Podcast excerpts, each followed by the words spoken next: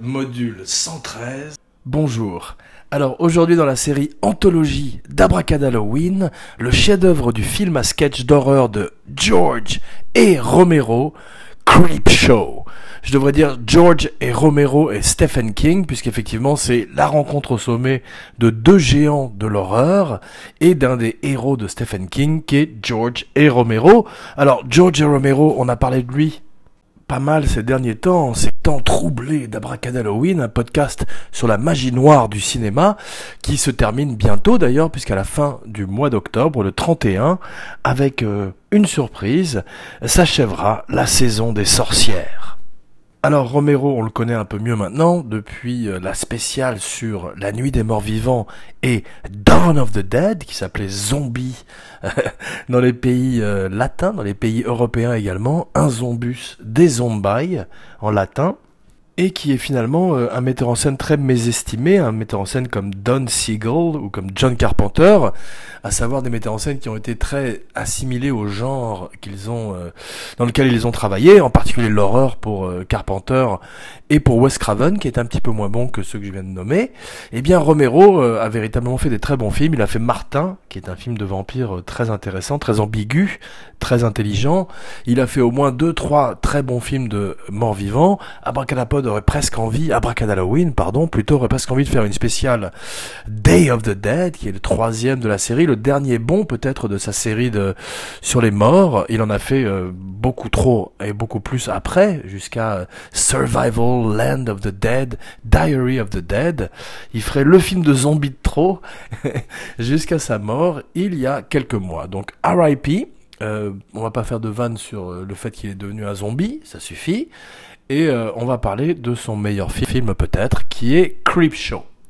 Alors aujourd'hui, notre histoire commence dans les années 50 en 1954 plus exactement, au moment où sort un livre du professeur Vertam, Frédéric Vertam, qui était un, psychiatre américain, et un livre qui s'appelle Seduction of the Innocent, et qui parle de la perversion euh, de la jeunesse américaine par la pop culture, et en particulier par la bande dessinée, qui très vite après, dans la foulée du Code Hayes au cinéma, se met à censurer euh, les publications enfantines, et en particulier les publications d'horreur comme les EC Comics qui introduisait des personnages comme le Crypt Keeper et qui présentait des contes souvent morales euh, d'horreur où des gens euh, le plus souvent euh, très répréhensibles payaient de façon souvent également poétique pour leurs crimes, comme on dit en anglais, justice poétique.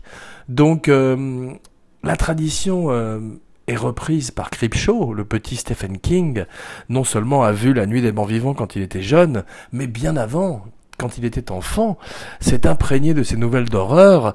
Alors, William Gaines, le grand créateur de Mad Magazine, serait également à l'origine de EC Comics et partirait en guerre contre Vertam et son code, et euh, contre la censure en général, en interrompant la publication de EC Comics et en enchaînant par Mad Magazine, une publication parodique, satirique, qui bercerait également le jeune George Romero et le jeune Stephen King et toute cette génération de metteurs en scène comme John Carpenter où l'humour noir est très présent dans leurs films.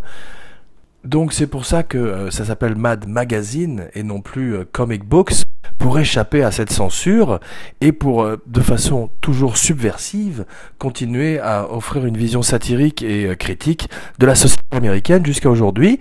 Euh, Abracadapod s'est également nourri de Mad Magazine dans, dans sa tendre enfance et euh, lui lève aujourd'hui son chapeau à Alfred E. Neumann and the Usual Gangs of Idiots dont Sergio Aragonés, dont Abracadapod vous recommande aujourd'hui la série des Grous. Et oui, la recommandation aujourd'hui est une bande dessinée, pourquoi pas euh, Creepshow est euh, encadré par une formidable bande dessinée, un formidable dessin animé dans le film, avec le Creeper, le Creep, qui nous présente son show et cinq sketchs qui sont comme des serre-livres monstrueux, deux éléphants, deux Mammouth, peut-être, qui euh, enserrait une collection de livres, tous plus terrifiants les uns que les autres. Alors, en 82, au moment où sort le film, euh, il n'était qu'une question de temps pour que Stephen King rencontre George Romero. George Romero sortait de euh, la nuit des morts vivants et de l'aube des morts vivants, s'apprêtait à entrer dans la journée des morts vivants, la journée porte ouverte, et euh, rencontre Stephen King. Stephen King a envie de faire son anthologie du film d'horreur. On le connaît grâce à Carrie, on le connaît grâce à Cujo, son Saint-Bernard enragé, et surtout grâce à The Shining, qui viendrait deux ans auparavant et le mettrait sur la carte comme un auteur extrêmement intéressant. Alors sa carrière au cinéma, il la doit surtout à Carrie, à De Palma, Brian De Palma. Abracadalloween a fait une spéciale Carrie. Euh, Abracadalloween vous invite à revisiter la spéciale Carrie et euh, réaliser qu'effectivement Stephen King aimait beaucoup l'adaptation de son livre Carrie au cinéma. Il l'aimait autant qu'il détestait l'adaptation de The Shining par Stanley Kubrick, qu'il comparait à une Cadillac rutilante sans moteur à l'intérieur. Un petit peu comme Abracadapod. Donc euh, Romero décide de tourner comme d'habitude à Pittsburgh. Et oui, c'est son fief, de même que euh, John Waters sévit à Baltimore et euh, Sam Raimi dans le Michigan, eh bien, euh, George Romero est basé à Pittsburgh, il fait tous ses films à Pittsburgh, il tourne même dans sa maison, la partie qui, qui a lieu dans Creepshow, et euh, dit à Stephen King, voilà, tu as 60 jours pour écrire le script, mon ami. Alors, Stephen King, qui est à l'époque en proie euh, à ses propres démons, sous la forme d'une poudre blanche, plus terrifiante que n'importe lequel de monstre de la littérature d'horreur lui envahit le cerveau et lui permet d'écrire le livre, ou plutôt le scénario, en 60 jours. Effectivement, Romero lui donne 60 jours et 60 jours plus tard, un King fiévreux, le nez sanglant et l'œil allumé, lui amène la copie du scénario du film et lui dit il y a cinq sketchs, euh, un sixième si tu comptes le début, le prologue et l'épilogue, et je voudrais jouer dans le deuxième qui s'appelle La mort solitaire de Jordi Verrill, où je me suiciderai en direct. Donc c'est le premier rôle de Stephen King à l'écran, euh, beaucoup déridé, beaucoup critiqué en Amérique, euh, car il est euh, extrêmement over the top, extrêmement outré, extrêmement caricatural dans sa performance, comme souvent les acteurs débutants. Il est aussi bon que Seinfeld et aussi mauvais que Seinfeld, c'est-à-dire des acteurs qui ne sont pas les acteurs professionnels, mais il apporte une magie car il a écrit l'histoire originale et euh, a mis son sang dans l'encre ainsi que dans la pellicule. Donc son Jordi Viril est une espèce de, de plouc de pecno américain qui découvre une météorite dans son jardin, la touche et se retrouve contaminé pour finalement se retrouver avec des plantes vertes qui envahissent son corps et son visage.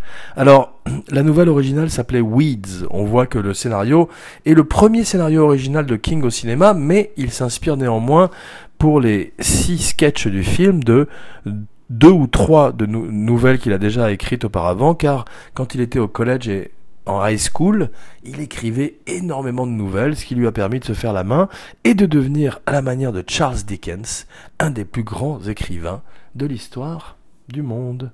Mais revenons au début du film et revenons au Creeper. Alors, plus connu sous le nom de The Creep, c'est euh, cette espèce de squelette. Euh, Tom Savini, notre ami Tom Savini que nous avons rencontré la semaine dernière sur le tournage de Dawn of the Dead, c'est un, c'est un artiste du gore, c'est un gortiste qui euh, est également metteur en scène. Il ferait le remake de Night of the Living Dead en 1990 et sa vie serait à tout jamais intimement liée à celle de George et Romero. Alors au départ un rendez-vous raté dans les années 60, en 68 quand Romero fait son film, il veut Tom Savini aux effets spéciaux, il veut Tom Savini dans un petit rôle, dans un rôle de zombie probablement. Tom Savini part au Vietnam et euh, reviendra quelques années plus tard pour faire Dawn of the Dead, un film encore plus euh, méchant que l'original. Ce qui est intéressant avec Romero, c'est que les zombies sont les gentils maintenant. De plus en plus, on l'a vu, euh, le virage s'amorcer avec Day of the Dead et Bob, le zombie qui apprenait à parler quasiment. Eh bien, il fait un zombie dans Creepshow, dans le premier sketch, qui s'appelle Father's Day la fête des pères. Alors, c'est la mode dans les années 70, dans les années 80, c'est la mode dans les livres de King, dans les films de Kubrick. Les parents tuent leurs enfants, les enfants tuent leurs parents, les enfants sont des petits Damiens, tous des petits euh, antéchristes en puissance. Tout vient de The Bad Seed, une petite fille dans les années 50 dans un film qui était véritablement le diable. Et euh, en 1976, Richard Donner fait La Malédiction. Donc c'est une série de films religieux qui suit euh, Rosemary's Baby, qui a ouvert les, festivités, le bal des vampires, et bien sûr l'exorciste qui suit dans la foulée et euh, terroriserait des générations entières à travers le monde. Alors, Creepshow est encadré par euh, un petit sketch, un prologue qui présente un enfant qui est le fils de Stephen King dans la vie, qui s'appelle Joe King à l'époque, qui s'appelle maintenant Joe Hill, un écrivain lui-même qui aurait une très belle carrière par la suite et qui continue à faire des livres, en particulier Lock and Key. Alors il fait le petit enfant, le fils de Tom Atkins. Tom Atkins, on le voit la même année dans Halloween 3, euh, plus de John Carpenter, pas de John Carpenter.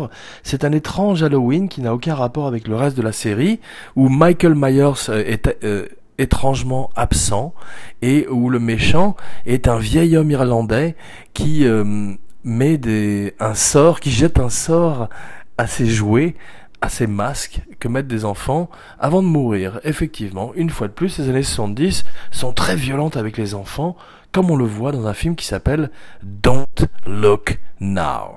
Donc dans Creepshow, c'est un petit enfant qui est très violent avec son père, après que son père lui ait interdit de lire ses comic books il euh, se vengera à la fin de manière très euh, Tales from the Crypt, qui est l'inspiration première de Stephen King.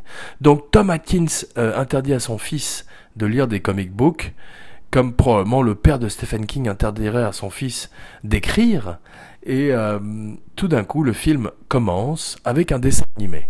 Alors déjà à l'époque, très moderne, le petit abracadapod n'avait vu ça que dans La Panthère Rose, les extraordinaires génériques de La Panthère Rose qui étaient finalement à l'arrivée presque meilleurs que les films eux-mêmes.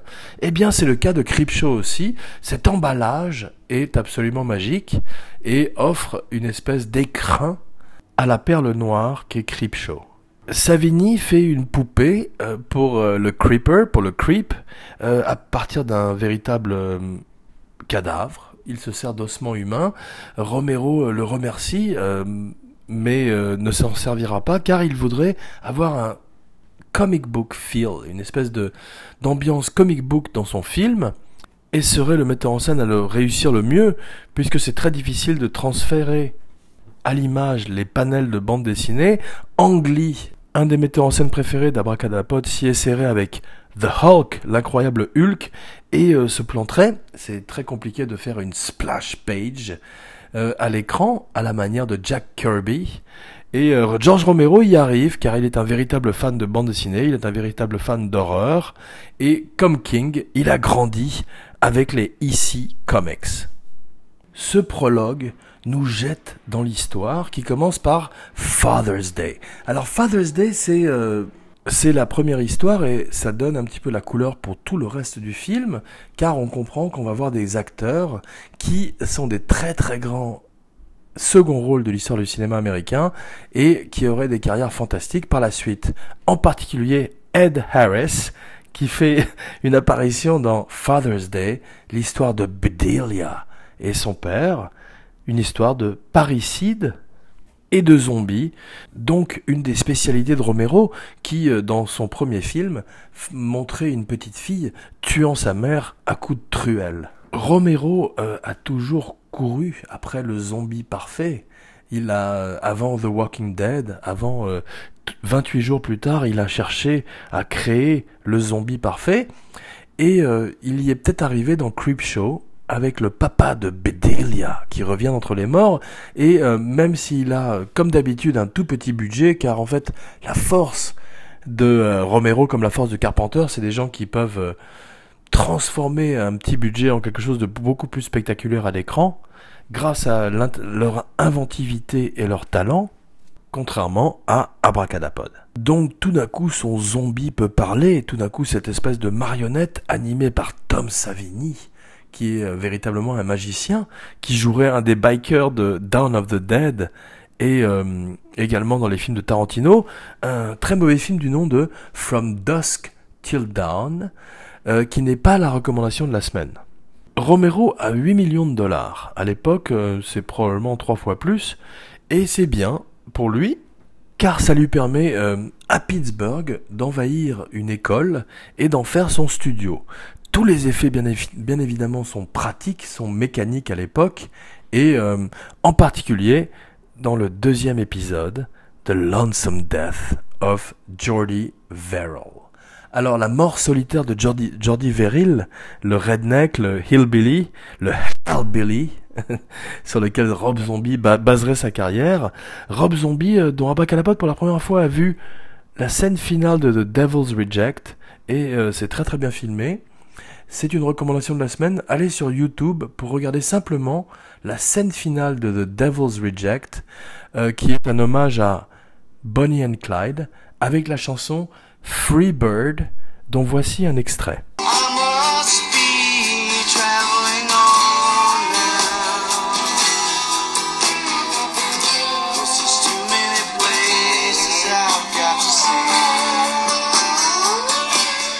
Rob Zombie, qui sait ce qu'il fait quand il s'agit de musique, car il est un musicien lui-même, euh, dans un groupe qui s'appelle White Zombie et dans un autre groupe qui s'appelle Rob Zombie.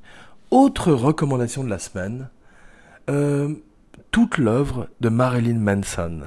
Un autre rocker qui a dédié sa vie au film d'horreur, qui a acheté la maison de Bella Lugosi à Hollywood et euh, dont chacune des chansons est imprégnée d'un malaise et d'une énergie digne de Boris Karloff, un autre de ses héros. Allez, deux secondes de Marilyn Manson pour fêter ça. Abracadalloween, un podcast sur la magie noire du cinéma.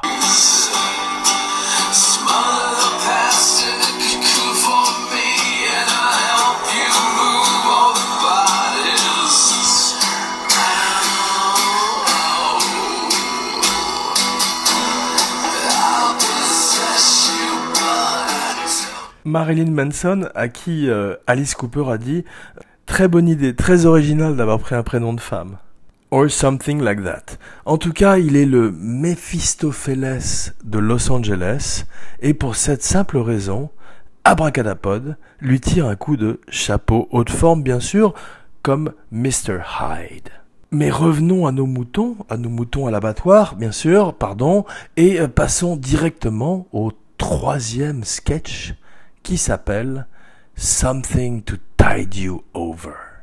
Alors, euh, c'est un sketch qui nous présente un Leslie Nielsen, l'inspecteur, le lieutenant Frank Drebin lui-même, d'une façon beaucoup plus sinistre que nous le connaissons. Il, euh, il est cocu, et euh, il ne pardonne pas à Ted Danson. J'ai la Ted Danson, qui est un très très bon acteur aussi, particulièrement de comédie et de sitcom. On l'a vu dans Cheers. On le voit aujourd'hui dans un très bon sitcom qui s'appelle The Good Place avec Kirsten Bell, qui est une très bonne actrice.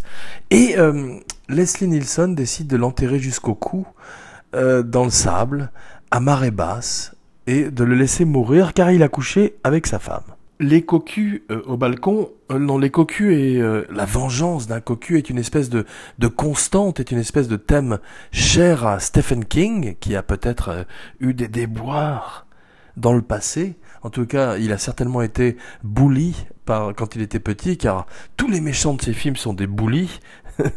et dans Something to Tide You Over, deux zombies couverts d'algues reviennent d'entre les morts, reviennent d'entre la mer, qu'on voit danser le long des golfes clairs obscurs. Donc la beauté euh, de Creepshow, ce sont les effets mécaniques, les effets euh, sur le plateau par Tom Savini. Ted Danson euh, à, la tête dans un aquarium, ce qui nous amène au quatrième sketch et peut-être le préféré d'Abracadabra qui s'appelle The Crate. Alors The Crate, c'est la caisse. un très bon titre d'horreur, et un monstre, une fois de plus créé par Tom Savini, qui est une espèce de yeti avec des dents extrêmement aiguisées et qui tue Adrienne Barbeau. Spoiler alerte, Adrienne Barbeau qui a été je crois la femme de John Carpenter et qui joue également dans Escape from New York, un film plus italien qu'il n'y paraît. ce qui ne veut absolument rien dire. Donc, Hal Holbrook joue dans la caisse. Il n'est pas exactement dans la caisse, mais il est un des acteurs euh, préférés d'Abracadapod. Il était Deep Throat, non pas dans le film porno, mais dans Les Hommes du Président. Et c'est un des grands acteurs des années 70, au même titre que Charles Durning ou John Cazale, le saint patron de tous les grands acteurs de second rôle des années 70. Abracadalloween aime les Yétis. Abracadalloween aime les abominables hommes des neiges, mais également les Sasquatch et les Bigfoot. Donc il est temps d'avoir un bon film de Bigfoot à la manière des Dents de la Mer, un film d'horreur sans être véritablement un film d'horreur. Ce qui nous amène à notre dernière recommandation de la semaine, le bison blanc The White Buffalo avec Charles Bronson qui chasse un bison blanc dans des montagnes qui n'ont rien à envier à la toundra et euh, avec des effets spéciaux de Carlo Rambaldi qui ferait E.T. et King Kong pour Dino De Laurentiis. Dans les années 70, ça rime, il y avait Dino De Laurentiis et Carlo Rambaldi. Donc, euh, s'il vous plaît, vite un film de Bigfoot, de Sasquatch ou même de Golem. Eh oui, Abracadapod euh, a envie de, mythologie, de folklore, un petit peu à la manière du dernier sketch de Creepshow qui s'appelle They're Creeping Up on You. Alors, euh, le plus dégoûtant de tous, une bande dessinée euh, serait tirée du film. C'est assez rare, elle est meilleure, elle est plus gore, et ce sketch est le plus violent de tous, où des cafards envahissent le corps d'un milliardaire euh, misanthrope, une espèce de Howard Hughes, qui combat des cafards pendant 10 minutes, et euh, Tom Savini euh, s'en donne à cœur joie quand le corps du vieil homme explose dans un feu d'artifice de cafards. Le film serait un succès à travers le monde entier, Stephen King est hot à l'époque, et tout d'un coup donnerait naissance à plusieurs anthologies de l'horreur. La première s'appelle Dead of Night. Elle est euh, la plus grande histoire de marionnettiste et de ventriloquiste maudit de l'histoire du cinéma avec Sir Michael Redgrave. C'est un formidable film à sketch d'horreur anglais qu'Abracadapod vous recommande aujourd'hui pour la dernière fois. 7 Abracadané là.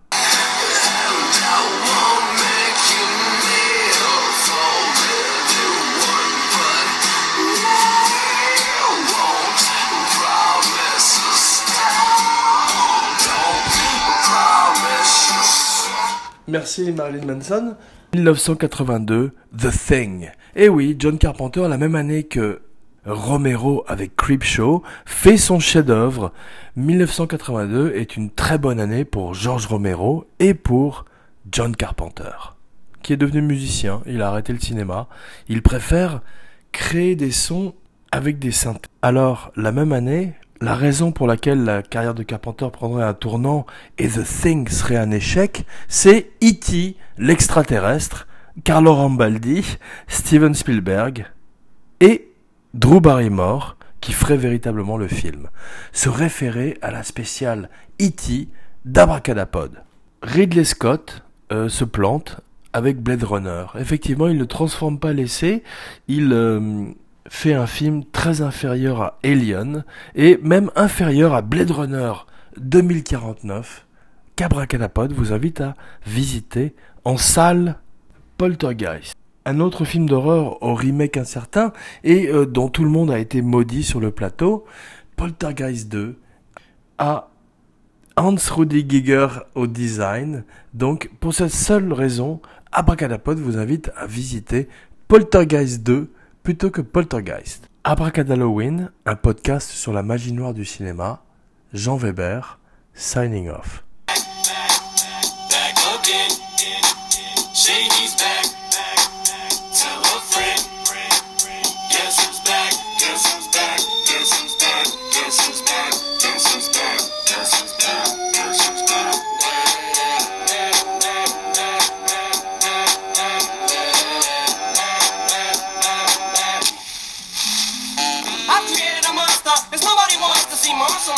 180, I'm top level. Well, if you want shady, this is what I'll give you.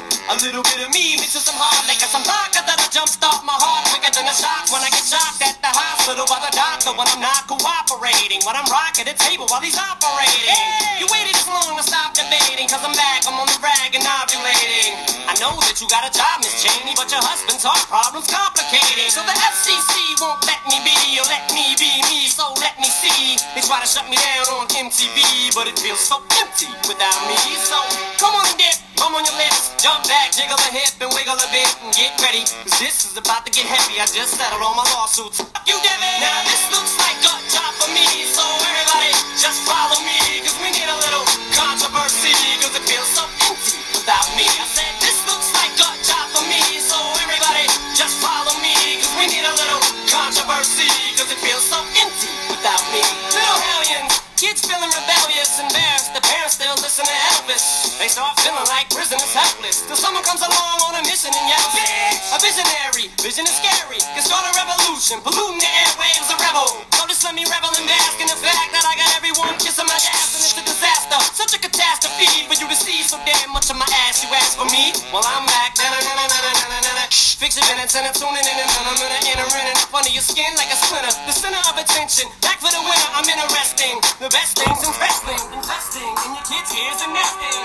Testing, attention please. Feel attention soon as someone mentions me. Here's my ten cents, my two cents is free. A nuisance, who sent? You sent for me? Now this looks like a job for me, so